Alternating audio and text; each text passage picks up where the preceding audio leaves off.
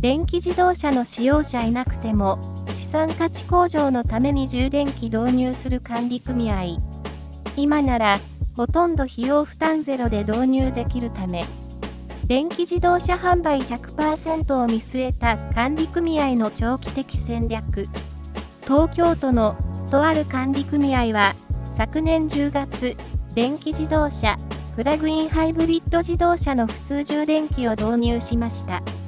国や東京都の補助金を利用したため、導入費用は消費税、付帯工事費など50万円程度で済んだそうです。しかし、肝心の EV、PHEV 車に乗る人は、マンションには1人もおらず、正直誰得という気がするでしょう。管理組合理事長は、導入の背景として、まず、補助金の存在を挙げました。面識のあるマンション管理士からおととし、充電器設置に補助制度があることを聞き、関心を持ったといいます。EV、BHEV を持つ住民はいなかったのですが、環境への配慮、また、資産価値向上という観点から補助制度を利用して設置してはどうかということになったという。現時点で、保有者がゼロでも将来を見据えると、また、今設置すれば経済的負担が少ない点から、導入のメリットはあると考えました。補助制度の影響か、話はトントン拍子に進み、昨年3月、臨時総会を開き、特別多数決で設置を決めました。この時点では、補助事業に採択されていなかったため、管理組合が負担する金額の限度を設けた上で承認を得ました。総費用は、工事費を含め約270万円。このうち、大半は、国と東京都の補助金で賄えました。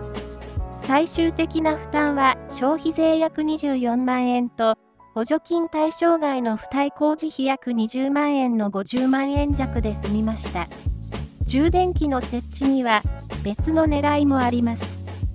災害有事で停電しても EV を持っている人がいれば、住民がスマートフォンの充電などに利用できると期待しています。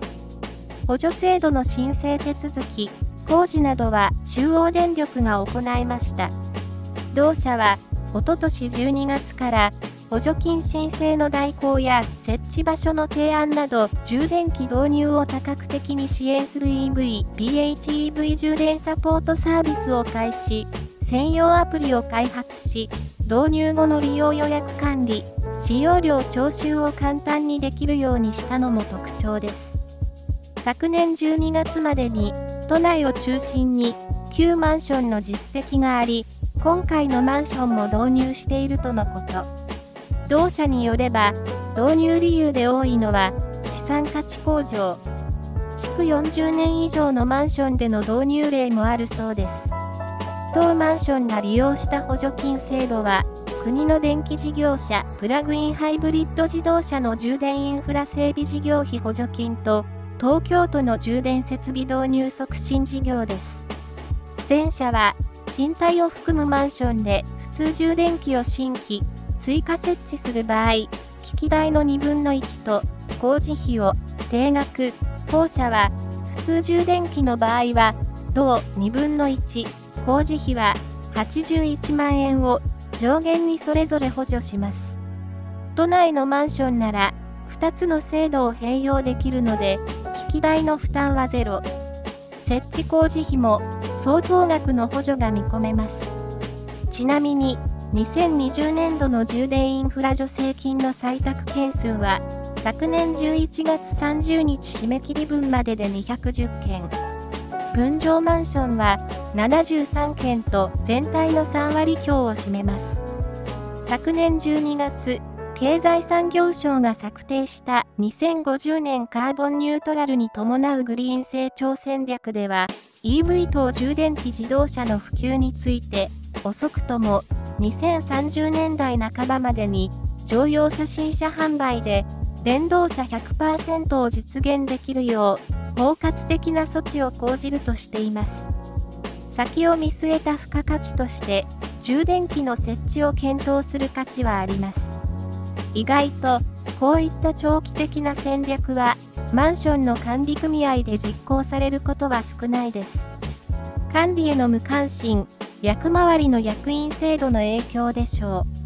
う。ただ、全世界的に2030年以降は電気自動車しか販売されないかもしれないというのが決まっていて、今設備投資すれば、ほぼ無料で設置ができると分かっていて、これを行わないのは無策として言いようがないのではないでしょうか。今回の管理組合は賢明だと思います。あなたのマンションでも、電気自動車用の充電器がない、もしくは少ない状況であれば、設置を提案してみてはどうでしょうか？充電器自体は、そこまで場所を取るものではないので、平置き駐車場、来客用駐車場があれば、現況の使用に影響なく設置ができると思います。今回は東京都の話でしたが、車社会である地方、郊外はもっとメリットが大きいのではないでしょうか？